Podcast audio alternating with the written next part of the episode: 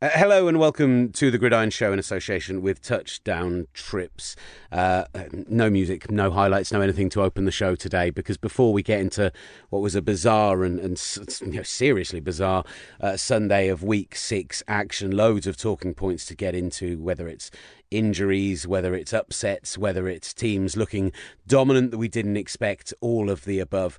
Uh, it's only right we begin today's podcast by addressing the sad passing of uh, a brilliant broadcaster, a wonderfully warm human being, a man who gave uh, all the time in the world to any of us whenever we had any interaction with him, uh, the brilliant Kevin Cadle uh, just from a personal perspective, Kevin was due to actually join us, Big Kev, on the show on Sunday night on Talk Sport, and he actually texted Mike Carlson on Sunday morning saying that he'd been in hospital with a viral infection, that he didn't feel up to the show that week, but asked if he could come in the following week, and seemed in in overall good spirits for him to then uh, pass away with kidney failure that night, and for us to get the message the next morning after we've you know broadcasted 12 mm. hours uh, of live NFL and are coming off the adrenaline rush and the high of doing that was just genuinely absolutely devastating. There's there's so many great stories come out about the great man since over the last couple of days. Just from a personal perspective, when I first moved down to London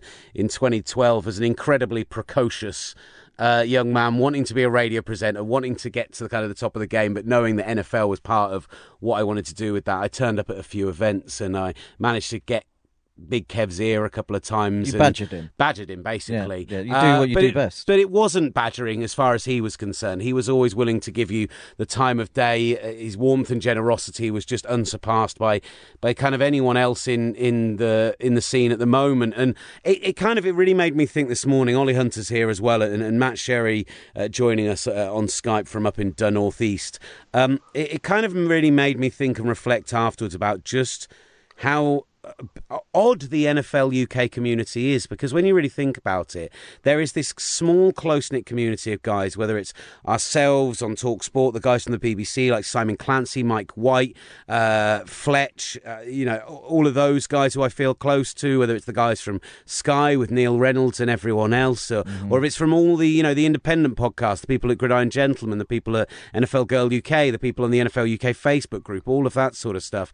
UK Packers, Arrowheads Abroad. Yeah, exactly, exactly, and and the kind of the the closeness that uh, we've kind of got as this little community, and it's really today feels like we've lost a, a big member of that community. And whether it was spending time with him at events in London in the evenings when he'd come down and do some of the events that that we did at the Hippodrome and some of the ones we did at the Sports Bar, and and uh, whether it was doing interacting with him in person. I mean, I can only imagine for somebody like Neil Reynolds who worked with him week in week out side by side for Mike Carlson, who used to work with him on you know Claymore's games back in the in the late eighties, early nineties. These are guys who knew this man for twenty plus years, and what they must be feeling today. We we are going to be speaking with Neil Reynolds coming up momentarily and getting the thoughts of of Neil. Obviously, he's a close friend of Gridiron, does a lot of work with us, and and I know how devastated he's been today. So we'll be hearing from Neil as well. But you know I, that it really it hit me really hard this morning and was a little bit bizarre because I was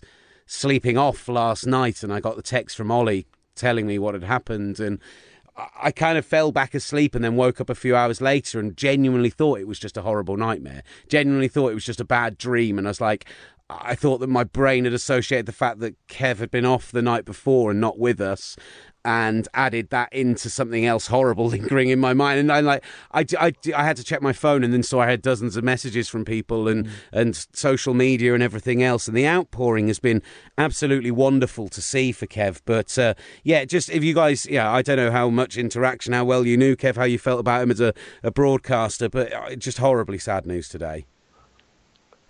Just horrific. I mean, I, I personally, my main interaction with him was a few years ago at the Super Bowl in New York, and, and it was that was the first time I'd met him in a forum of, of talking face to face. It was me, Kev, Jeff Reinebold, Neil Reynolds were just at a barbecue place in New York, and we were there all night. And he was so interested in gridiron. That was our first year, and and was just so warm. What a lovely, lovely man! Like uh, just a gentleman, and and his wife is a lovely, lovely woman as well. And she was she was the to, to be honest, she was the main person I've thought of today because I can I can only imagine what she's going through, and, and my thoughts have certainly been with her and that family all day, and and will be for a while yet because it's such a a shock to the system. And actually, I was, I mean, he was kind of following me on yesterday after I've been on with you guys at Talksport, and I, I was looking forward to hearing him on there. We've not seen him as much on TV in recent times, and, I, and I, I, Will, me and you spoke early last week about the fact that that he was coming on, and, and I said that I, I remember saying to you that's a great get. I was honestly, really I was good. so excited on Sunday Yeah. morning about the fact that we were just going to get to spend some time with him on Sunday evening. Yeah, And- absolutely, and and we, we, we actually had that conversation last week when we were discussing me coming on, and, and it's just news like this always does just knock you for six, and and ultimately, I I felt it personally, but nowhere near as much as the guys who worked with him a lot. I mean, I've I've texted back and forth with Neil for a little while today, and, and he is absolutely heartbroken as you can imagine, and and it's at that point you see the impact that he, he had on so many lives, and and I've learned more about him today. I didn't I knew he was a a basketball coach. I didn't realise he was such a successful, Oh, he's the- outrageously successful, the greatest one. basketball coach in British domestic basketball Yeah, history, and it's not even close. Eight And- and Coach of the Year titles, 27 titles across the years that he coached, like unbelievable. Yeah, absolutely, and that's that's part of of a legacy now, and, and we should remember that. But also with the sadness that really we, we should have got a lot more a lot more time with him, and, it, and it's just a shame, really.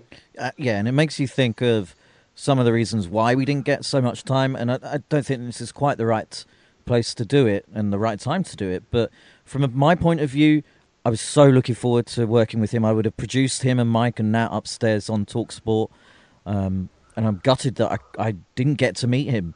And so I'm I'm looking at this from I know you two have met him, but I'm looking at this from a, a fan's point of view. And when I first started getting into properly getting into the NFL four or five years ago, five or six years ago, he was the the face that you'd see, and what a what a beautiful face, like a really soft, warm face. Um, that's lovely smile, his his big chubby cheeks, and um, you know some of the most endearing images or memories that I have are, uh, with him and Cecil carving open a turkey, and I think that that that will be the same for a lot of other people. And I tell you what, as well, Ed, like one of the hardest balancing acts when you're you're doing this kind of broadcasting, when you're do, doing the NFL, and, and people will know this who, who are kind of fans of, of what we do and, and fans of of what uh, you know is done on Sky, etc. It's trying to get that balance between being informative, being friendly, being welcoming to new people, and and being able to make sure that the hardcore fans are serviced whilst the the new people who are coming into the sport are, are welcomed in. And there was nobody better than Kevin. And I understood why Sky in the last couple of years made the decision to try and change their change up what they were doing on TV. But he was a loss on TV. He was still working regularly. I mean, I saw him just a couple of months ago, and he was an absolute picture of health. Like I, I'm just it's genuinely stunning uh, how kind of how sudden it is, and I think the whole of the NFL UK community are mourning today. And and look, what we're going to do on the show, we're going to speak with Neil Reynolds now. Uh, uh, in in the sake of honesty, we're doing this conversation on Tuesday night. On Mon- Monday night, I'll be speaking with Neil on Tuesday, so you'll hear this podcast around Tuesday lunchtime. But look, we're going to. Uh, it's it's a really horrendous cliche to say, but what Kev would want today is that after we've taken our time to mourn him and remember him, that we go on and we do a normal show and we try and still have as much fun and we still try and enjoy the NFL, the sport, a sport that he loved so much, uh, as much as we can. So, And a man who brought fun to it more than any broadcaster ever has in in the UK. I mean, we, we did discuss how we do this, and that was one of the things I thought. Well, we we, we rightfully talk about it now, but ultimately, this is a guy who literally his whole thing was bringing the fun to it, and that's what we try and do as much as we can on this show, and it's what hopefully we'll do later on in this show as a continuation of that. And I think with uh, what he did, and he did it for so many years, perhaps without him, us three wouldn't be here talking now. We wouldn't have had the show on Talksport 2 yesterday, and uh, we wouldn't be trying to further our careers. I'm not saying that he is, um, you know, the entire inspiration, but without him, certainly. We wouldn't be where where we are. I, I think so. on, a, on a week where we've got a third of four sold out games coming up in London, and the growth of the game over the last 15 years, uh, more than anything else, he's been a huge part of that. So we'll hear from Neil Reynolds now, and then we will get on with our normal show, slightly truncated because you don't want to hear us going on for about an hour and a half. So we'll have 40 odd minutes of, of football chat. But here is Sky Sports' Neil Reynolds uh, with his thoughts on uh, Kevin Cadle. Well, it, I mean, it's always a pleasure to be speaking with uh, Neil Reynolds, but I, I, just I really wish the circumstances were more positive ones. Uh, Neil, a rough couple of days, obviously, um, but uh, it's been a real pleasure, I guess, to see just how positive the outpouring has been for, for Big Kev. Yeah, I mean, just just such horrible, horrible, shocking news that uh, myself and Shaun Gayle received as we were coming out of the studio on, on Sunday night, and yeah, just shocked and devastated, heartbroken. I mean, it's just been an awful couple of days. But the one, the one positive and the one thing that's kind of kept me going is, you know, I literally haven't got off Twitter. I haven't been able to get off Twitter. Uh, I mean, crikey, just see the the outpouring of love for the man, and it's it's been it's been fantastic. And you know, I recorded a video message for for Kev, which um, you know played out on Sky Sports and on NFL UK, and you know, people sort of thanking me for doing that. Well, it was you know, it was a privilege to be able to do that. But I I do appreciate you know, so many people have sent messages not only sort of paying tribute to Kev, but sort of offering support to all those who kind of knew him, loved him, and, and worked with him. And uh, you know, I feel very fortunate to have been one of those people. So, yeah, massive, massive thank you to everyone who's taken the time to tweet because it's been the most ridiculous response I've, I've ever seen in terms of numbers. I mean, I'm kind of every time I check my, yeah, I went, give you an example. Yesterday, I was uh, I had checked Twitter and then I went to make a cup of coffee and I came back and there were 311 notifications and I'd only made a cup of coffee. So, oh, wow. Um, yeah, thank huge thank you to everyone. And it's just a, it just shows it's the mark of the man. It shows how much Kevin Cadle touched us all. And, and, I think that's it, isn't it? There are very few people in life who no one can say anything negative about. And I know, you know, at a time like this, no one would say anything negative. But I think if you'd asked people a week ago, you know, while Kev was still with us, they would have been just as positive then. And all the personal stories we've been getting about the amount of warmth he had, the amount of time he always had for people, how he always just loved to talk about uh, about the sport with people. And and I think. Mm that's what I've really reflected on the last couple of days is you kind of don't really realise how special it is with NFL in the UK that there's this really close knit community of, of people that cover and, and, work within the sport and it doesn't matter if you work for Sky or BBC or Talksport or you know an independent magazine or blog or whatever it might be mm. everyone's got this really kind of positive relationship and and I think it's people are realizing just how much of an impact that, that Kev had on the sport as it's grown over the past kind of 10, 15 years. And and I saw that right from the very first time I started working with Kev, and, and I'd like to think that you know if I'm walking from the tailgate party into a stadium to cover an NFL game, it takes me a while. I, will stop and try and meet the fans, and I, I you know we I think we all want to do that because ultimately we're just fans as well. We're just fans who are um, able to sit in a chair and, and talk about the sport that we love. And so, you know, I learned that and saw that from Kev. Uh, uh, you know, a very kind of my formative time as a as a sort of TV person, and you know, it's, it's the right thing to do. We should all be kind of mixing together. We I feel like the way everyone has responded uh, the last couple of days, it shows this is an, an NFL family. And you're right, Kev was uh, universally loved. And one of the things that I'll remember, and I'm so glad we did it, uh, because uh, you don't want all of that love to just come when somebody's gone, you know. And I'm so glad that we took Kev on our NFL UK live tours last January.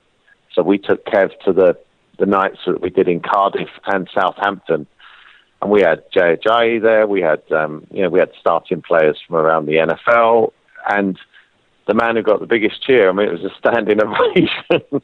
there was a standing ovation for Kevin Cadle, and you know he walked onto stage, and I, in Cardiff, and the place erupted, and I just hugged him, and I wouldn't let go of him, and I was, and the whole audience was just chanting, "Bring back Kev," and he kind of turned and he, you know, he tried to sort of all shucks it and play it down. But I'm glad he had that kind of moment, uh, you know, outside of the TV studio. But you know, to, to for everyone to sort of show him how much he meant to them then, and so you know, that's a that's the thing I've been looking back on the last couple of days. Um, you know, you, I'm really glad we got to do that for a couple of nights on tour in January. I think people will always remember Thanksgiving and will always remember him on the Sky coverage with you guys and just how much fun he made it and how welcoming he made it for everyone that was that was watching it. But what are kind of your memories from that time when you guys first started on Sky, going right through? Because it it looked like you guys were having a whale of a time. I have to say. We were, and that's the, the trouble. Sometimes we were, we were we would we would I mean you can YouTube some of Kev's finer moments. On there's bits where there was one time when he came back from a we came back from a break and know he thought he was reading the auto cue and he says blah blah blah and you can hear the producer screaming in his ear we're live. The reason he didn't know we were live is because we'd laughed and joked all the way through the break and we'd kind of forgotten we were on a break. We were messing around and laughing about Madonna at the Super Bowl and then Kev forgot to pick his microphone back up. And it was just that was just Kevin. We went back to the game at the Super Bowl, and we're just giggling. We, uh, you know, some some broadcasters would be distraught. For Kev, life was too short for all of that. And we got back to the hotel that night, and I think our producer was kind of, you know, had his head buried at one end of the bar and was sitting there and sort of looking, oh my God, I can't believe that happened. And me, Kev, at the, at the other end of the bar, and a drink, Kev's like laughing, going, look at him down there. I mean, and, you know, he wasn't beating himself up. It was just, life was too short to worry about that stuff. And, yeah, I've learned that from Kev as well. Uh, you know, if I stumble over a few words or a couple of weeks ago, some music played uh, by mistake into our studio while Sean was talking, and uh, we just laughed about it. I mean, what are you going to do? You're not going to be like, I don't know. You can be too. You can take yourself too seriously. I learned not to do that with with Kev. I think now, and um, just a great. I remember, you know, you know, Kev. He always let's get back to the ball game. We've got ourselves a ball game. You know, it was never just a game. It was always a ball game. Um, and he got wind of the fact that um, you know there was university students around the country that were playing drinking games associated with what Kev said, and and they took a shot of drink every time Kev said ball game. So there was one game we did, and he was like, he was, he must have said ball game about 15 times in an hour. I mean, it was overkill. He was really going for it. And he kind of turned to me, he winked, and he went, Those boys are going to be wasted tonight. that is absolutely superb. Uh, I, and I think people are really looking forward to the opportunity this weekend at, at, Twickenham as well. NFL UK confirming that there's going to be a chance to, to remember Kev. I think it's really poignant that this week when we're seeing the third of four sold out games in a season and just that continued growth that people are going to get a chance to remember one of the, the kind of giants of the game in this country. So mm. I, I, don't know if you know anything about what's going to be happening Sunday, but I think it'll be really, really joyous whatever does happen. And I think people are really looking forward to getting that opportunity to, to share that together. Yeah, I sat with Alistair Kirkwood from NFL UK yesterday, who you know for Alistair it was a no-brainer. We're gonna we're gonna remember Kev, and we're gonna.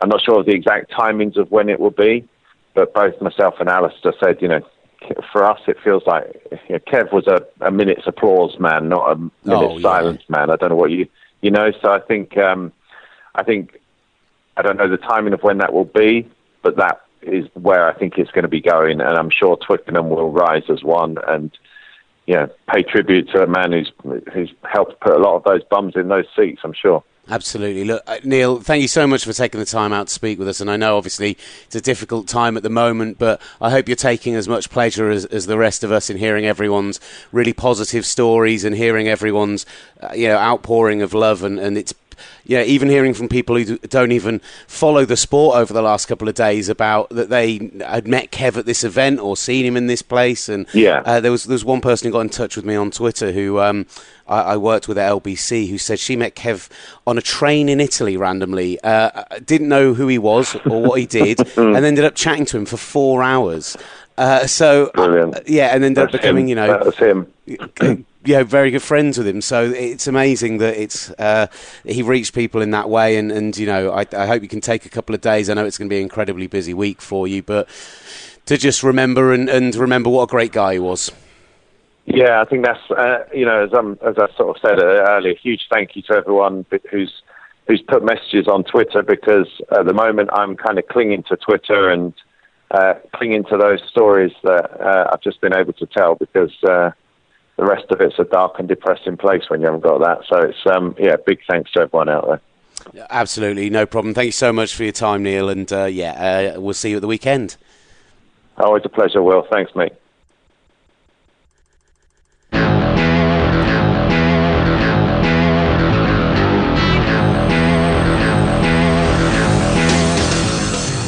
Hello and welcome to the Gridiron Show in association with Touchdown Trips, getting you in the game. Thank you again to Neil Reynolds. You've heard our thoughts on the late, great Kevin Cadle, but Kev would want us to do the show as usual. So, coming up, we're going to review a bizarre week six in the NFL. Matt Sherry and Ollie Hunter are with me, and we're live on Periscope for the first time ever. This is the Gridiron Show.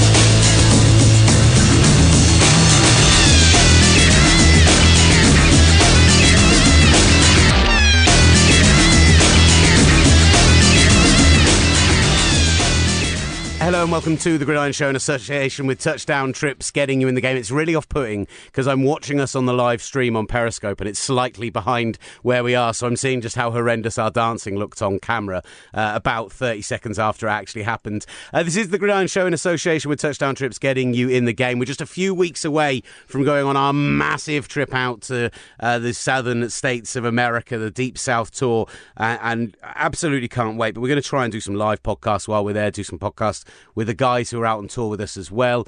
Uh, and uh, so we just thought we'd do a little test run. So we're live on Periscope. There are currently 31 people watching, which is uh, much more than I expected. So you can send your questions in if you're on Periscope throughout the show as we t- discuss week six in the NFL. And, and, just to verify again, we've already opened the show with a, a 20 minute chat about Kevin Cadle, and we've spoken to Neil Reynolds as well. So whilst we're all devastated about the news this morning about such a warm and lovely man, we are going to move on and talk about the week six action in the NFL. And uh, uh, Ollie, uh, I think there's probably only one place for us to start uh, with the action on Sunday afternoon because for the neutral, for the NFL fan out there, for those of us hoping for a Brady Rodgers Super Bowl, that's all gone out of the window, hasn't it? I mean, who was hoping for a Brady back in the Super Bowl? I mean, I would love really? to see. I'd love to have seen a Brady Rodgers Super Bowl in our lifetime. I suppose. I suppose you are right. Okay, I suppose you're right. Yeah. So Rodgers goes down, broken collarbone, late, late, late hit from Anthony Barr. I don't care what anyone else says. Don't care if you accuse me of being a, a homer, a Green Bay Packers homer. No, it was a late hit. It wasn't a violent hit. It wasn't a dirty hit, but it was a late hit. It was an unnecessary hit, and that's the thing that wrangles most of all, because it didn't need to be done. It wasn't called, and um, Green Bay never really recovered. I think they were shell shocked. Managed to get a touchdown. Um, they had one call back from the Ty Montgomery uh, catch and fall into the end zone where he fumbled it and didn't complete the catch. And perhaps one one day you could see those going your way, and another day you couldn't. But ultimately, Brett Hundley comes in, third year guy, and um, He's not Aaron Rodgers. That's the best thing you can say about it. He's just not Aaron Rodgers. The Vikings go to 4 and 2. The Packers drop to 4 and 2. 23-10 the winners in Minnesota and Aaron Rodgers likely missing for the season. I mean, you don't get a tweet coming out from the Green Bay Packers saying could miss the year if he's not going to be most likely out for the year. Uh, it's fascinating to me. I often this happens. We do the live broadcast on a Sunday night, and then I come away from it, and I really start to think about it, Matt Sherry, and I think the the Vikings. We know Teddy Bridgewater's back in practice this week. Likely he'll be available, you know, around week ten time. Sam Bradford, hopefully after that setback, will be back and available soon. So they're going to have a choice of quarterbacks. Have to be the favourites in the NFC North at this point, but you know, you bring in Brett Hundley, you give him two years there with the offense, and there's been a lot of talk about Romo, about Kaepernick. Surely this is the point of having someone like Brett, Brett Hundley there learning the offense, and you've got to trust him to try and get you through the next 10 games and get you out with a winning record.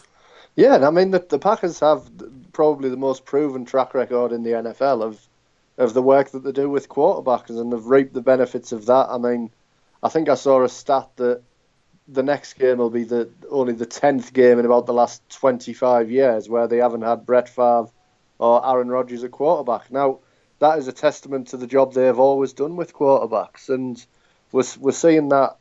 I think we'll see that again. Brett Hundley has always looked really good in pre-season. I said this to you guys last night straight away on the broadcast, and I think he has a chance to to be a, a, good quarterback based on the, the small sample size we've seen. I'm kind of throwing out what happened yesterday because you could not ask to be put in a worse situation in that in that building, which is becoming one of the, the best home field advantages in the NFL, and against that defense. I mean, it was a tough, tough matchup. Yeah. So I, I, think there's I think there's potential in Brett Hundley, and if I'm looking through at it through a positive lens from the Packers' point of view my guess would be if if they reach the playoffs that Rodgers might be in play to come back. I mean, that's completely thrown darts at the wall, but you would think that there might be an option. So if if Hundley can get them there and he plays well, then you potentially have Aaron Rodgers back in the playoffs and a trade chip. So that's how I'd be looking at it if I was a Packers fan. It's the optimistic view, and we see if that happens. And I don't think you can look at anything from the Green Bay side of the ball uh, when it comes to defense, that rush defense, which wasn't any good at all.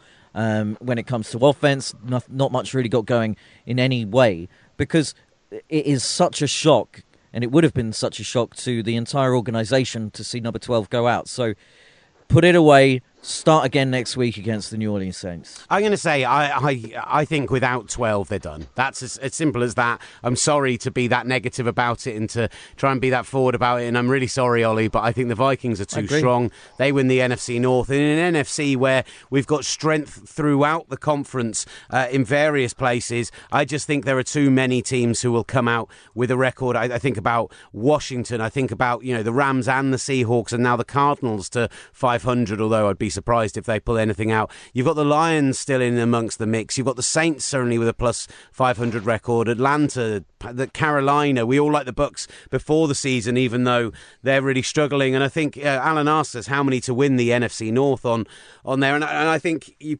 the Vikings probably do it with 10 games this year. Don't think it needs to be above that, but I think the Vikings can win 12 games. Suddenly they're looking at home field advantage for the first round, second round, even of the playoffs, and, and that becomes absolutely massive. So, and you have to say that this is the best chance in years for a team to be able to go and play the Super Bowl in their home stadium. It, it really feels With, that without way. a doubt. It really is. I, I, really, I mean, I've fancied the Vikings all year, but well, you've looked into get... this though now.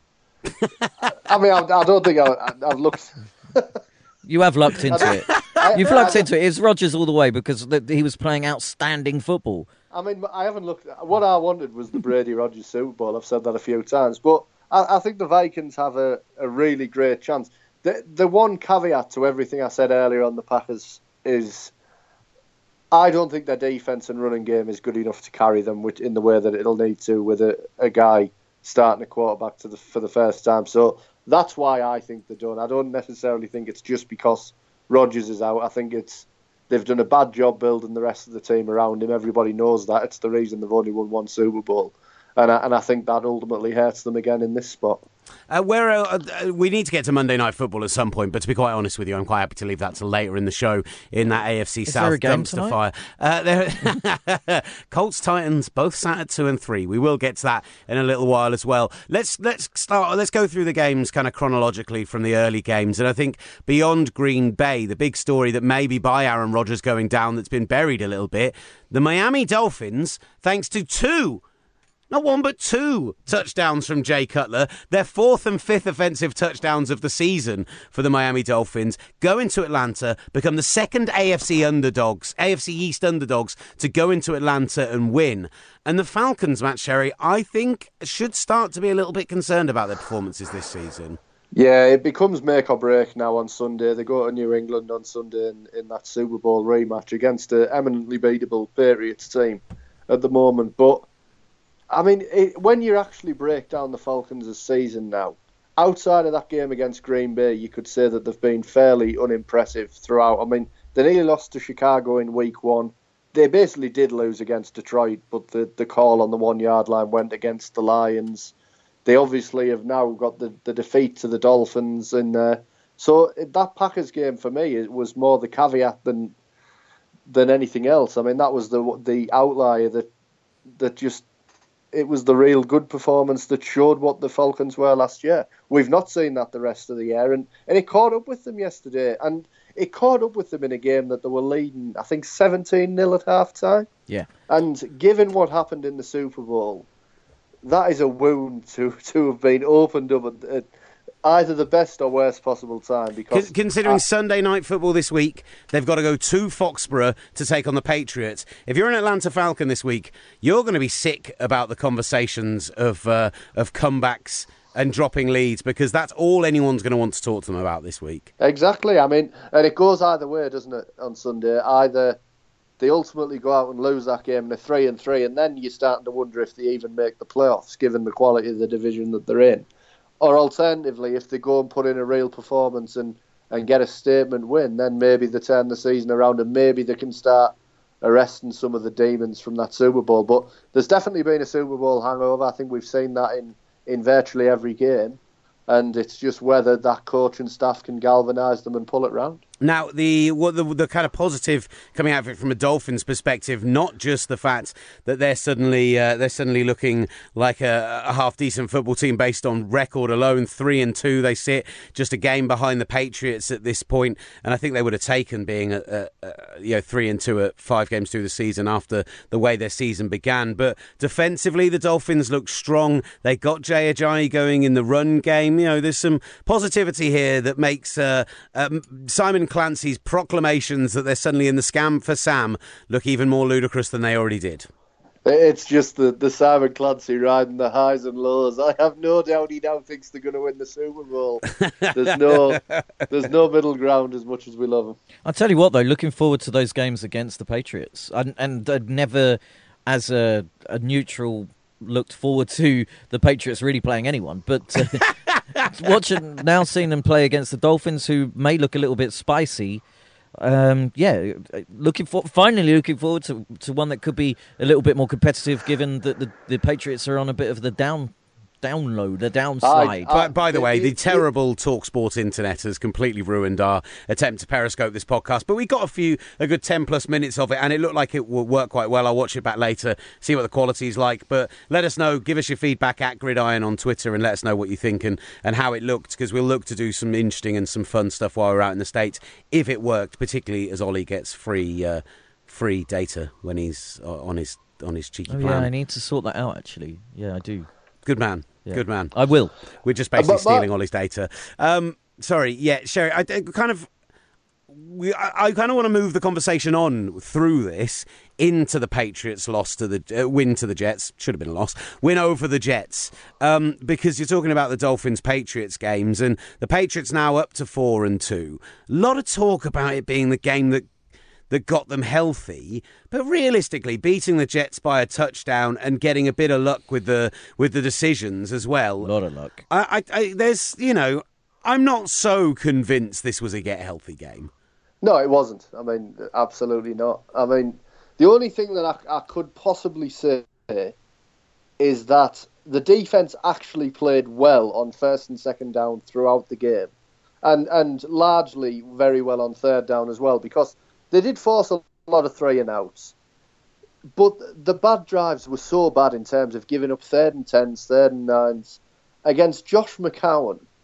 So it wasn't a get healthy game at all. It was a game that concerned me further. That maybe I, I I've got kind of gone through all this in the back of my mind, thinking they'll figure it out. They'll figure it out. But are they going to figure it out? Because it gets to the point where they need to do it at some point. I mean, this, we're, we're now six weeks into the season, and and ultimately, I I'm just mystified by a lot of it because I think it's a I think it's a very talented defense. I don't think it's 2010 where they were fielding offensive players on defense, and that that is in both senses of that word. I mean, it was. This is a talented group, but are they going to figure it out? And and part of me does wonder how much of this is because they went out and paid Stephon Gilmore thirteen million dollars a year at a time when they're not going to pay Malcolm Butler, who won them a Super Bowl, and and I just wonder whether Bill Belichick has slightly lost the locker room a little bit with that kind of move. I mean, that's all conjecture, but if you're trying to point out the reasons for this, that could be it. Maybe the team aren't buying in as much as usual. it was a game where you were lose, where you were missing two of your three starting corners, which is frustrating. But Malcolm Butler had one of those real up and down games. There was at least one. There was the um, uh, Kearse completion over his head that led to the curly touchdown on the next throw, where he really got completely caught out. But let's let's talk about that decision because it is the big talking point from this game from the weekend. Um, uh, look, I, I'll put it to you simply as this. I think that the idea that there was enough evidence to clearly overturn that I don't think is right. And I get that there's this ticky tacky answer that's come out today where they've really broken it down to the minutiae. But you know what? If that's the answer, then the question is wrong because we've seen it twice in the last two weeks where a ball fumbled against a pylon uh, has turned out to be a touchback and a loss of possession to the other team. Anywhere else on the field, if you accidentally fumble the ball out of play, you retain possession at the point that the ball went out of play. It's absolutely ridiculous that that's not true down in the end zone. Now, I don't know whether you turn around and you say, okay, well, to avoid people from doing it on purpose, we say if you fumble it into the pylon, then you've got to start back at the 20, but you get possession like a reverse touchback. Or do you say, all right, well, the ball was going out of possession at the one, so let's give it to them at the one? I don't know how you figure that situation out, but there's got to be something better than handing the ball back to the other team in that situation. Yeah, I mean, uh, on the decision itself, I, am of the view personally that ultimately I think he probably fumbled it, but there is absolutely no way that there was enough evidence to overturn the decision. And that's the issue. It's a process issue. I mean, and and I think you're right as well that there, there, probably is a better solution. And I mean that solution, I think there has to be a punishment for the fumble. So I like the idea of moving them back to the ten yard line or even the five yard line. But yeah, I think that the whole rule needs looking at. But the problem overall is, and and moving to this centralised replay system was kind of meant to stop this. Is it so inconsistent in the league? Decisions are inconsistent, and and they're inconsistent because they don't seem to be able to grasp that there has to be irrefutable evidence. There's no, I I personally think he probably fumbled, but I could also look at the video and say, well, actually, he just moved the ball from his right hand to his left hand going down, and he had control all the time. So if I can do that, then it's not irrefutable. So there's no way it should have been overturned. I mean, that's brilliantly explained. Who would have thought? Um, are you, suggesting, are you suggesting, that you don't expect Matt Sherry to be good at his well, job? Well, no, no. Actually, I'm, I'm, suggesting that no one's really explained it as eloquently in a northern accent as Matt Sherry has. no one's ever said anything as eloquent in a northern accent as what Matt Sherry just did. So well done, mate. You've done a brilliant Thanks. job. Uh, Matt, uh, just out of interest, and I can cut this out if we need to, I know we can't give the details of what we're doing at a certain American holiday coming up, but can we tell people that we're thinking about doing something and to maybe save the date? Uh, yeah. Yeah, I don't know how firmed up this thing is. What is this? Well, basically, this is one for the people who maybe complain that all of the NFL events we do tend to be down in London, because right. we're we're heading up north for Thanksgiving. We can't tell you, I don't think, yet. Oh, Matt, is it signed off? It, it's not signed off yet, but Fine. we're hoping to be in the north. Are we jinxing it by just doing this? No, that's nonsense. We're heading to the northwest. Well, you don't believe in jinxing? We're doing something for Thanksgiving. It's going to be awesome. We'll get you all the information as it comes, Ooh. but it does involve a live event. It does involve great food. It involves three great games of football and that is enough. So we're coming to the northwest for Thanksgiving, and that's just a little tease for you for next month. We'll be able All to announce it well. soon. All being well indeed. I'm very excited about it. Uh, so that's left things in the AFC East with the Patriots topping it at four and two, three and two. The Jets, as we say, and, and the Bills at three and two as well. Shall we talk about one of the wildest and most ridiculous games I can remember in recent history? Uh, yeah. The Detroit Lions 38 the New Orleans Saints 52. The Saints had a 45 to 10 lead at one point in this game. The Lions fought it all the way back to within a touchdown, including two defensive touchdowns of their own. And then Matt Stafford manages to get tipped and picked off by Cameron Jordan, who was a wrecking machine for the entire day for New Orleans, to end up losing by two touchdowns. But literally, this game, I had the. You heard maybe in the. We did play the highlights package in because I'm putting this together later. You'll have heard in the highlights package that literally the co commentator was just going, weird Yeah. Weird. I can't, it's just weird. I don't know how to. It got what- weird. He, he really couldn't figure out a way to, to look at this game. But wh- what kind of stuns me about this game is that we had a total of 90 points. And yet, actually, I thought you had two surprisingly credible defensive performances. that is true, isn't it? I mean, the funny part about that whole thing is when you set that up there, when you said we're going to talk about this remarkable game, I thought to myself, well, I'll come up with a game that is unremarkable as a bit of a daft gag. And then I've looked down the schedule yesterday, and the most unremarkable game I can find is Houston 33, Cleveland 17, where we saw the continuation of Deshaun Watson and this amazing rookie season. And that sums up how ludicrously good a, a day it was yesterday for just an amazing day of NFL action. on And a this crap game slate just- of games as well. Uh, looking at it, everyone was like, "Oh god, this is going to be this is bleak. What a bleak weekend." and then results get turned out turned up like 52-38 hashtag I called it. But you know that kind of thing. Sorry, you you didn't call. 55. well done, well done to people who voted with the over. Uh, the, the, the thing is, for the Saints at this point, up to three and two, they have. I, th- I think. uh, So they lost to the Patriots at home, right? But they've already won on the road at the Panthers. I think if they're going to make the playoffs, they need to win all of their remaining home games. But that's very doable in the in the old uh, Superdome. And actually they've got pretty winnable games at home. The Falcons, we hope, will uh, build up a head of steam by then. They go to the Packers this coming weekend, which could be a winnable game with Brett Hundley under centre, and they're suddenly ridiculously, amazingly the favourites in Lambeau Field. And, and the Saints could be on a, a somewhat surprising Super Bowl run. Uh, not Super Bowl run, but maybe playoff run. Maybe I'm getting a little over the top with that. What was particularly stark, we'll get on to talking about Adrian Peterson's and the three wise men in the desert, their performance for the Cardinals this week. But the Saints, once you took Peterson out of that running game, and it became focused on Ingram, and it became focused on Kamara, and they ran the game properly, they ran the ball brilliantly, and they looked like a good, good just looked like a good team. That's it. There's no confusion back there anymore. We know what every person's going to be doing. They got the elephant out of the room, out of the building, and now, yeah, you're right. They do look like a team, and with the wide receivers, with the tight end, and with uh, Drew Brees, who okay didn't have the best day, but he will have he'll have better days, and that's promising for the Saints. When when in the last four years, or, or maybe longer, have the Saints been able to win a game against a good team, or at least a decent team that the Lions now look like, when Drew Brees didn't have a good day? For me, that is the ultimate sign of progress. And Drew Brees initially had a good day, but it's it, once at 45-10, I don't know whether it was a, a foot off the gas thing or what actually happened, but they gave up the two uh, the two turnovers which were turned. The, the, the, the stat lines for the quarterbacks are remarkable. Matt Stafford, 312 yards, three touchdowns, three interceptions. Drew Brees, two touchdowns, two interceptions. Like, just a little bit of a ridiculous day all round. I'd like both of these teams. A bizarre game of football, but I'm not counting out either of them from making a playoff run at this point this year. Um, It got weird. it got weird. It did get weird. Right, let's let's rattle through the remainder of the the six o'clock kickoffs. Uh, uh, what else did we have? So, I mean, you've mentioned Texans Browns. I think really the only massive talking point from that is Deshaun Watson, another three touchdowns, a ridiculous season for him. Is he nailed on offensive rookie of the year now? I th- I Uh, think- well, no, because you've got Kareem Hunt, haven't you, as well? I mean, it's, it's Oh, great shout! Forgot about Uh, that. Leonard little fella. Fournette's been pretty incredible. Yeah, Fournette's been ludicrous. I mean, it's like there a, an old school Heisman battle. He's like an old school Heisman battle. I love that.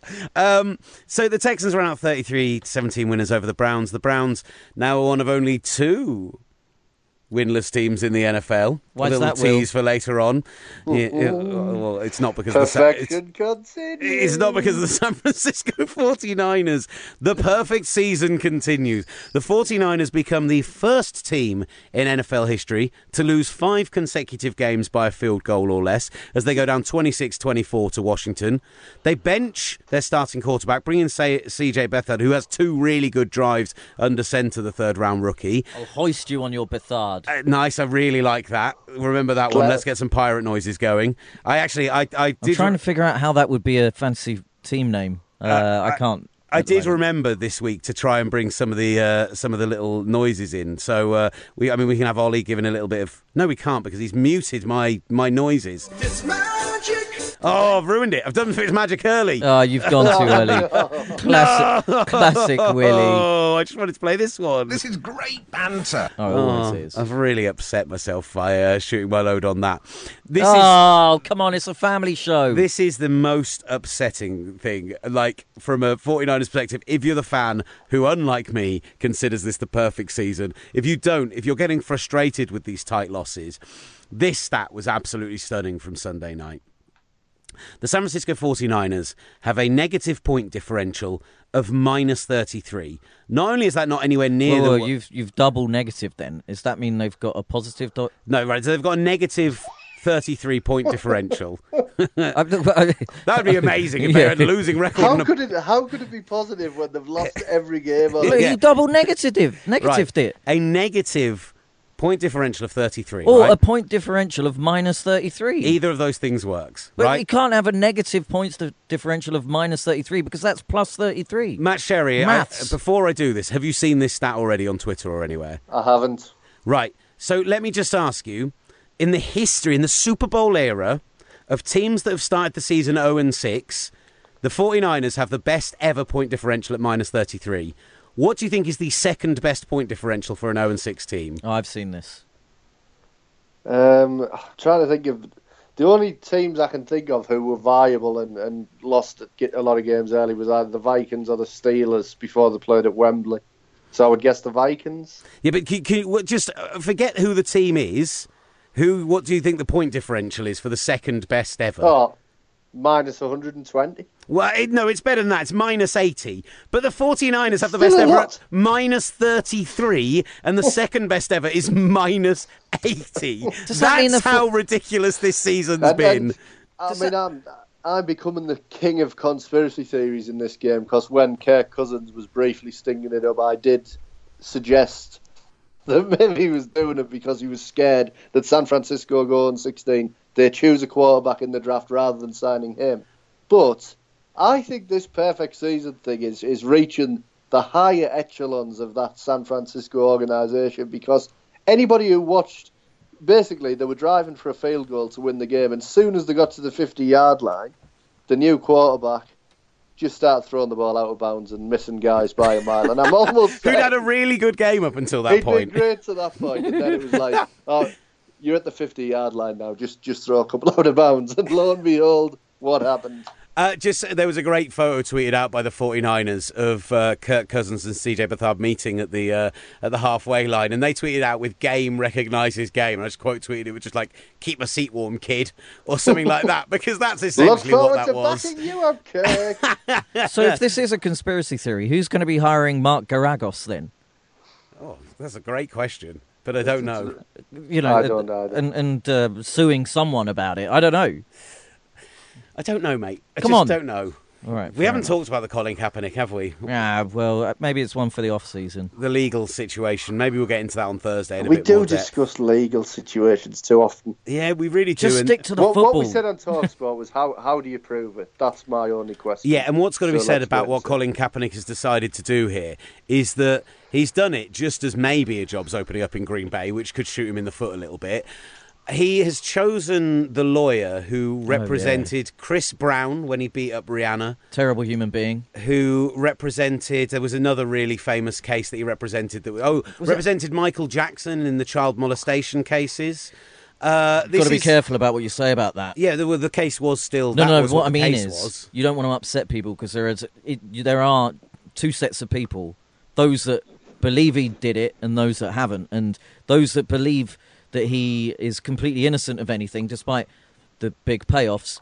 Um, they get really angry about it. Right, this is not a conspiracy theory podcast. My only point was that Colin Kaepernick has made a terrible PR decision in terms of who he's decided guy to in appoint. Infowars? We need to get Ollie doing his voice. Uh, right, two more, uh, one more game, two more games from the six o'clock slate. Uh, the Bears, the Bears get a second win of the season, 27-24 over the Ravens, even though they desperately tried to throw this game away. I mean, I Oh, absolutely. I think I think they're right in there as well, trying to win games. Like if it wasn't for Jordan Howard being so determined in overtime of the games, He they would also great. He's class, isn't he, Jordan? Oh Howard? God, he looks great. I, I think I mentioned. I traded him away for Jarvis Landry in You week can- two. What are you doing? Tariq What? It was it was such an. I picked Tarik Cohen up and I become convinced of what was happening. Who did you trade him to? Don't Will wanna talk Gavin. about it, man. No, not Will Gavin. That's Although what- I'm starting to question whether he's some kind of backseat manager of this team, given how excited he seems to be. Oh, the, the snorts come out. This is incredible. I mean, it's just really funny. why would you trade him away for Jarvis Landry, who's got Jay Cutler throwing to him? I know he's Jay's favourite uh, wide receiver, Can but I just say, what are you Neil, doing? Neil, D- Neil Dutton advised me to do it. Never do what Neil Oh, Dutton never says. do what Neil Dutton, Neil says, Dutton apart said, from starting Austin Seferian-Jenkins, who got me one and a ghost touchdown this weekend. Uh, Neil Dutton said when um, the day before Stefon Diggs had that massive game a couple of weeks ago. Oh, don't start Diggs. Diggs is rubbish when it when uh, Bradford's not playing. don't forget to tune into Thursday's podcast for Fancy Darlings with Fancy Neil what? Dutton. Fancy what? Uh, the Fantasy Darlings. Uh, the, the stark reality from this game is that Baltimore, the offense went awry again. They had to rely on that big kick return in order to get them back into the game. The Chicago Bears, with their rookie quarterback under center, who looked really good against the Vikings and lost, didn't look very good in this game overall, was only allowed to throw the ball 17 times while they rushed the ball 54 times in total. I think 36 of those with Jordan Howard. Yep, Absolutely crazy. Um, uh, yeah, this is. I kind of a little bit like the Jags' performance of the week before. It's what they wanted to be. I believe in Mitchell Trubisky more than I do Blake Bortles at the moment, but uh, yeah, I, I still don't believe in the Ravens particularly. They're having as up and down season as those Jacksonville Jaguars. And let's talk about that game. The Rams. Special teams wins the day as they go four and two to top the NFC West, whilst the Jacksonville Jaguars can't buy a back-to-back wins for love nor money and fall to three and three They still with a can't win in 27-17 loss. Yeah, They still can't win in Jacksonville. They I'll just tell you a place they can win every time they play there. where, where is that? Oh, I I don't know. I, I, do you know where um, Jay Ajayi was born as well? No, no idea. It- it's exactly the same stat that everyone rolls out. I apologise for bringing it up. Sorry, Will Gavin, I cut you off. How did they win? It's absolutely fine. So the Rams, uh, Pharoh Cooper returned a kickoff 103 yards to start the game. Leonard Fournette then went, anything you can do, I can do not quite as well, with a 75 yard touchdown run. Ha- can I just say on Fournette, right? And we saw this in college. His acceleration on that touchdown run is one of the most ridiculous things that you'll ever see. hmm Just the way he just bent between those two defenders, the way once he got his head of up was insanity. He is special. He's very special. But you had a Greg Zuerlein 56 yarder. You had uh, Malcolm Brown blocking a punt for an eight yard return for a touchdown. It, well, this all came down to the special teams while Jason Myers missed field goals left, right, and centre. There was some bad Oh, clock. they were nasty bad field goals. There was some. well. There was a couple of blocks, and there was a blocked. Um, there were there was some bad clock management as well from Sean McVay late on, which nearly allowed the Jags back into it. But again, they can't hit field goals, so it didn't really matter in the end. But yep, the roller coaster continues for Jacksonville. Where, I, I think I think what that game illustrated is something I've said a few times on this on the show this year is the problem with Jacksonville's style is everything has to go a certain way for them to win a game like and that is any game basically. And soon as I mean they're not going to win on offense as a functional NFL offense because they won't throw the ball. So as soon as one of the other ones lets you down, so when special teams lets you down, you're going to lose the game, and that I think we said that's why there's there's a low ceiling for the Jags this year because ultimately it's so much pressure to have to be perfect at those other elements that it's just not going to work week to week. But they're eight- in they're in Indianapolis this coming Yeah. week. Uh, getting that game before uh, before Andrew Luck gets back could be key to them. Although we don't know what happened on Monday Night Football yet, and maybe this is the point because we're talking about the Jacksonville Jaguars, and I can give you a little roundup of the AFC South to take a little quick break, and then get a bit of Monday Night Football thoughts. Hello, you're listening to the Horse Ramble Daily, where we'll be covering all of your horse needs. And there's more. Every day during the Cheltenham Festival, Betway are giving you the chance to win £50,000 in the free to play 4 to win game. Head to betway.com to play now. Up next, more horses. Horse, horse, horse, horse, Horse, horse, horse, horse, horse. Full terms apply, 18 plus only, begambleaware.org. Uh, I'm just going to keep the Monday night football thoughts brief. Uh, I just had the chat with Neil Reynolds, which you already heard on the podcast. Feeling it a little bit, so um, I'm just going to go through it very quickly. Tennessee Titans. Three and three now after a 36-22 win over the Indianapolis Colts. A much tighter game than it actually looked, thanks to a late long score from Derrick Henry. Conversion as uh, time expired. 36-22 it finished, but uh, you know, the, the Indianapolis Colts had a chance to very much get back into this game at 29 22. They had a fourth and one instead of running it up the gut with Frank Gore or, or Jacoby Brissett, who let's not forget is basically the same size as Cam Newton. He weighs about two or three kilos less than him, maybe a couple of inches shorter, but he's a tank of a quarterback, so could absolutely potentially run over that line. Um, but if you know, the Tennessee Titans run out winners, terrible challenge from Chuck Pagano, which means he doesn't get enough timeouts. It means they're trying to force the fumble late on instead of trying to just play basic run defense, and that allows Henry to break off the big run. Um, look, uh, the the Titans abandoned the kind of uh, uh, uh being too too exciting, too ridiculous. Marcus Mariota played very much in the pocket, didn't run out, didn't do anything too silly, but actually was a really good pocket passer. Had the one huge completion uh, that kind of got them back into the game to targeting uh, Taylor Lewan, the um, the rookie.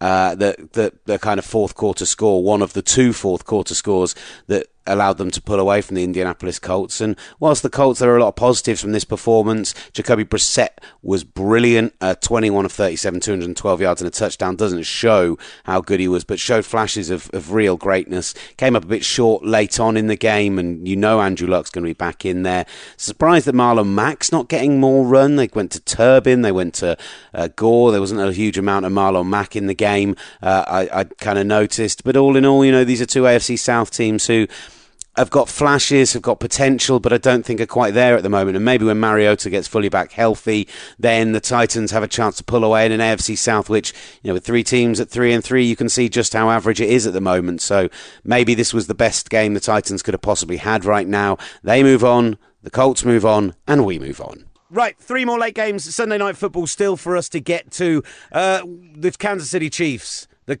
Champagne corks are popping in Miami as they lose 19 13 to the Pittsburgh Steelers. I haven't actually managed to watch this game back yet, and I was watching it obviously as we were doing the show live. But uh, the kind of my the assessment seemed to be that this wasn't not unlike the performance for the the the the Patriots at the Jets. This wasn't a case of well, we've got this unit, which is the Philadelphia, which is the Philadelphia, the Pittsburgh offense, which is misfiring and needs a chance to get healthy. It wasn't a case that they had a brilliant game, although Le'Veon Bell ran the ball brilliantly. It just seemed that the Chiefs tried all of their usual scheming and tried all of their tricks, and and just nothing seemed to be coming off.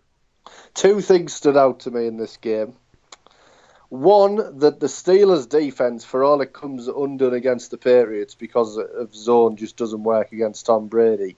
Zone does work against this Chiefs' offense because all the creative little handoffs and not knowing where the ball is, you've got defenders looking at the ball all the time. So I think it's tougher to play against zone in these instances. So that was one of the things that really stood out to me. And, and the other thing was you got an aging quarterback, you got a great running back. It's not difficult hand the ball to the running back more often. Let Ben become, let Ben take a step back and just become a guy who can make the odd big completion on third down and, and, and let this offense run through Le'Veon Bell. And I think that I think the Chiefs are a good matchup for the Steelers because of those reasons. But also, you would hope that the Steelers found a game plan that ultimately they can start to carry forward on offense. This game was ludicrously similar to their playoff game in January ridiculously similar to the outcome of that one. I still think the Chiefs, I, I, think you're right. It's a matchup which doesn't suit the Chiefs. I still think the Chiefs are a very, very good football team, and I still expect them to win both the AFC West and to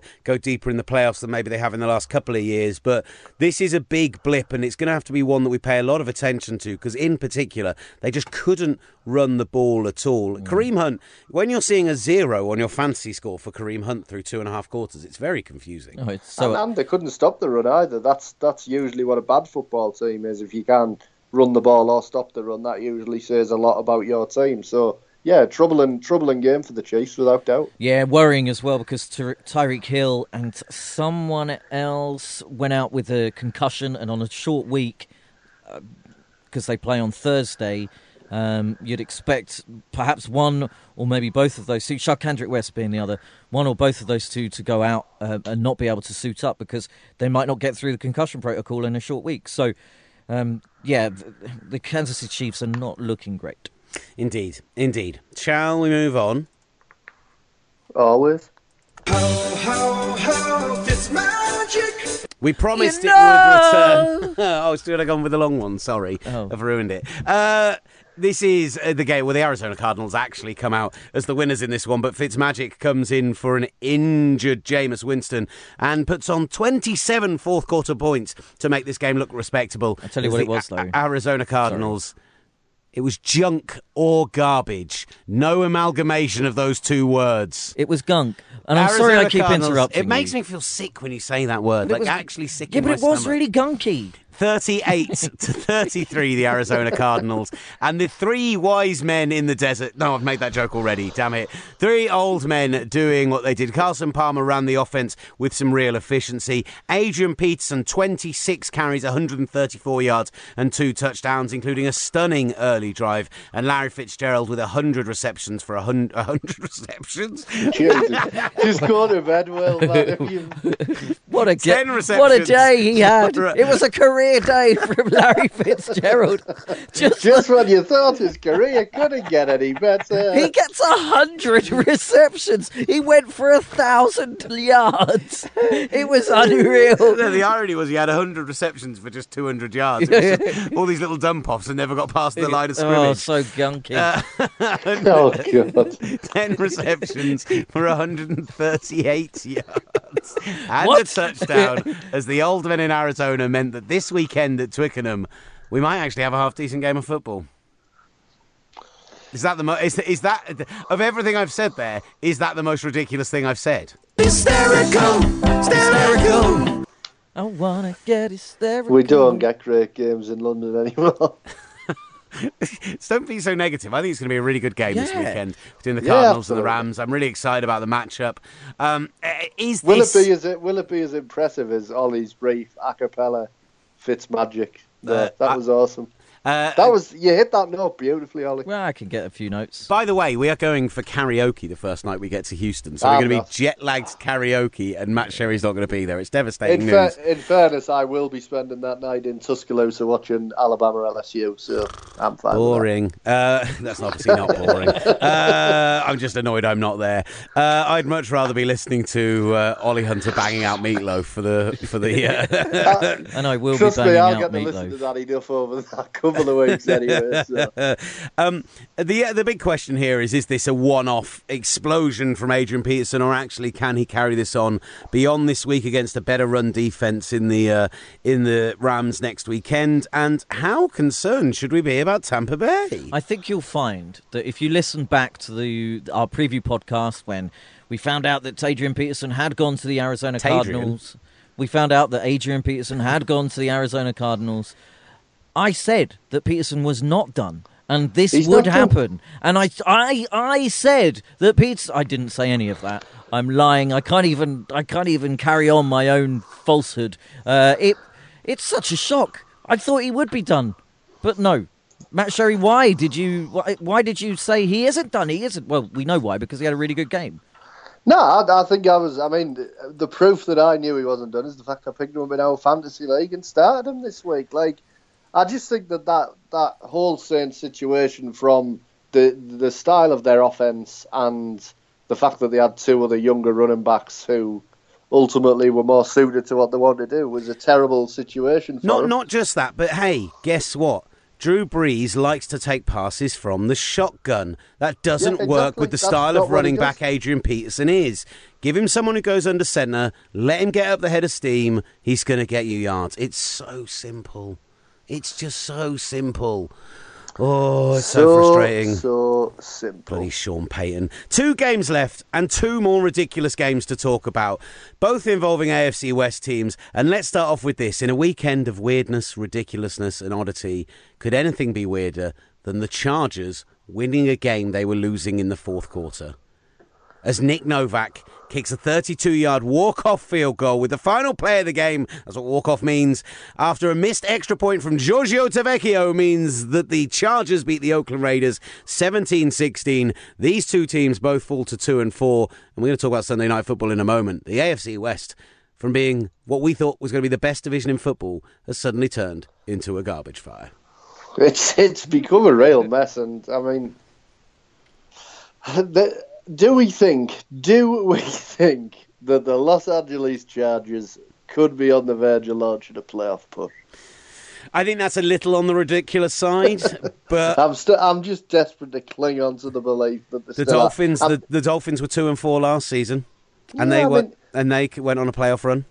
the the reality is that even the games they've won have been pretty unconvincing. I mean, they just have to play close games. But I mean, the storyline is, is the Raiders. I mean, I think we I think we both. Oh Jesus! They've lost four on the bounce. what was that? I that was like that. I was, tried to be really smooth about it then, and you ruined it. I'm sorry. It reminded me of that Sam Matterface uh, clip from from uh, clips of the week. The one where he gets hit by a ball, as, or it's or as it's he's nearly hit by a ball. Yeah. he goes, "Oh Jesus, Jesus, Jesus. what's going on, Sherry? What happened there? That was really funny." I, I put ESPN on just to see the Chargers' upcoming schedule, and then it was loud. It was so loud. uh, our manager, our boss, uh, spoke to me about our coverage on uh, Talksport 2 last night, which was a gridiron takeover. Me, Ollie, and Matt presenting the 5 until 9 show. Ollie Wilson with us as well, doing a fantastic job of doing the updates. And he mentioned uh, there was only one point in the entirety of the night that I really felt like I let the professional mask slip. Can you remember what it was, Ollie or Matt? No. It was the moment where um, the uh, the Jets and I think it was Curly got that catch right down on the goal line, and I literally, while Sherry was saying something, went, "Oh, what a catch!" yeah. like the fan in me just completely exploded out. Boval loved it.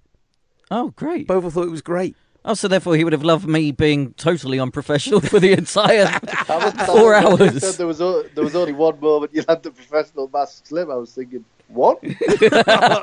well, I'm not Al Michaels, mate. Come on. So, Whoa. Look, the, Ra- the Raiders are terrible. They're two and four. They've lost four on the bounce. Derek Carr didn't look good coming back off that injury. Uh, it's going to yeah. get ugly as well because the fans are going to turn with the Las Vegas stuff. Somebody- the spectre of that in the background. Somebody actually sent us a Raiders question while we were doing the Periscope earlier, but uh, I now can't get back on there to find it. So somebody did ask us simply, why are the Raiders slipping so badly? Um, and I think the Because Jack is Del Rio is the head coach, and we've been I've been on this bandwagon since last year.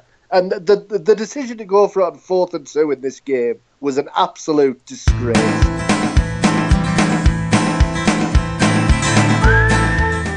what bandwagon? Black sorry, Jack Del Rio. Jesus. It's a great piece of music. Right, last game of the weekend. The New York Giants go to the Denver Broncos with no wide receivers, going up against the best pass defense in football, going against the best rush defense in football statistically with no recognizable running back. Orleans Darkwa goes over 100 yards, and they beat the Denver Broncos with one of the best home field advantages in football in Mile High, under the lights, 23 10. What's going on? What's going on? I, but yeah, what what is going?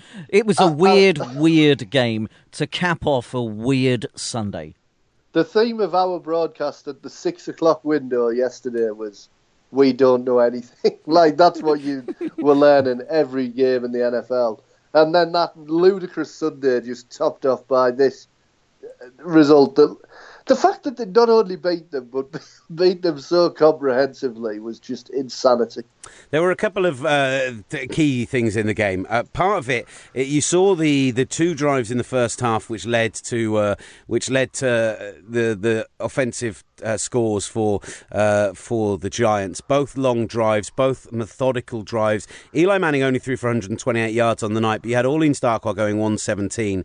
And, and when you look at these two 75 yard drive and an 80 plus yard drive Ben McAdoo handed the offensive play calling over to the offensive coordinator Mike Sullivan, and you could see the difference in the guy who Eli has trusted for such a long time as his quarterback coach. There's just a chemistry there. They knew what they were doing. It all came together really nicely. And yes, the Broncos defense actually really sorted themselves out in the second half. Had a really good second half. We saw Adam Gotsis, now friend of the show, get his first sack. They got an interception. They they, they were better, much much better in the second half. Um, the interception touchdown that was, uh, of course, and and.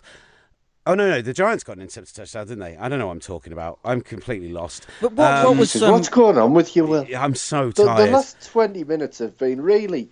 Me and Ollie are carrying this podcast. Should I just stop? You guys, I, I watched this game in full, live on the radio, and I can't even talk about What's it. stark for me was the two defenses because the Giants' defense were unreal. Janoris Jenkins, Landon Collins, uh, you had JPP who had three sacks, and then conversely on the other side, the the uh, the Denver Broncos, Von Miller. I, I said it about five minutes before Kevin Kugler said it on our coverage. I, we I'd forgotten he was even in the game, and then I, I went and watched all of his uh, the subsequent subsequent plays. It's not like he was double teamed. He was single covered by either Ereck Flowers or Bobby Hart or Justin Pugh or DJ Fluker, and a single covered, and Von Miller wasn't doing anything. He ended up with one tackle and one sack. But it's bizarre, bizarre that that happened because Von Miller wasn't his usual self, and I think that's part of the reason why they could that. Uh, um, the, the the Giants' run game got going, and Evan Engram. That was the, the He had a great game. that was the least best. Uh, that was the worst kept secret of in all of football. That he would be getting most of the uh, most of the uh, yardage and the receptions and the targets, and and uh, the Broncos couldn't do anything. It And, uh, was, and- it was a weird, weird game. And on the other side of the ball, you had for the the Giants' defense, you had Jason Pierre-Paul having a career day. Eli Apple had a brilliant rookie Yeah. season in the slot, right? Then, ne- then last week, Dominique Rodgers-Cromartie turns up and says, "I'm not playing anymore. I'm leaving." Walks out, gets suspended. Eli Apple in his sophomore season, through five games, has been dreadful, absolutely dreadful. Then last night, he's forced to move from the slot to fill in for Dominique Rodgers-Cromartie, and he has an absolutely brilliant game. Janoris Jenkins actually didn't have a good game overall, gave up a horrible pass interference which nearly let the Broncos back into the game. Demaryius Thomas overall had a really good game against him, 100 plus yards receiving for the first time uh, this season, but he got the takeaway, he returned it, that's all that that's kind of that kind of opportunistic defense that sometimes you get from that kind of corner where they're going to look to make the big play every time and sometimes it costs you but when they make the big play it wins games and that yeah, was absolutely. and that was the Giants and the Broncos well I, done I just children can't, I can't believe it still. Uh, look, it was a, a great game overall. We had a great uh, weekend uh, of football, and obviously punctuated on Monday by the, or punctured even by the sad passing of Kevin Cadle. Uh, we gave our thoughts on it at the beginning of the show. We would love to hear from you at Gridiron with your kind of favourite memories of Big Kev. Um, there's uh, another big week of football to come, though. We'll be back with another podcast later in the week. There's a Twickenham game coming. There's some really great matchups. Um, and then we've still got to talk about Thursday night football very briefly. We've talked about these two teams already. But if the Chiefs needed a game to get themselves healthy after losing their O, they get to go to the Oakland Coliseum and face the Raiders. and I it, the, the is the concern not that this is basically completely make or break for the Raiders season, and that going against a desperate team who basically have to win to avoid going. Will they go to two and four, two and five? two and They're five, two I and think. five. I mean, they just cannot afford to drop to two and five, and we and not with a, a home loss against their biggest division rival on the schedule. So I think it's a desperate Oakland team, which combined with the fact that Tyreek Hill probably won't play, leads me to believe that maybe the, the, the Raiders get out of that one with the win. Well, the Chiefs also lost uh, Chris Conley, I think, for uh, for the season. That's from the game before. Um, and uh, Kevin Kugler said it. Uh, apologies to reference that again, but the Giants were a wounded animal, and the wounded animal will either do two of one things: it'll just give up, or it will fight. And I'm not so sure that Jack Del Rio can get his players to fight. And I am taking the Chiefs, and I think they'll bounce back with a big, big win here. I am in Ollie's camp on this. Maybe not a big win, but a win nonetheless. Because I'm nothing like sitting on the fence. And Matt Sherritt sounds like you're taking the Raiders.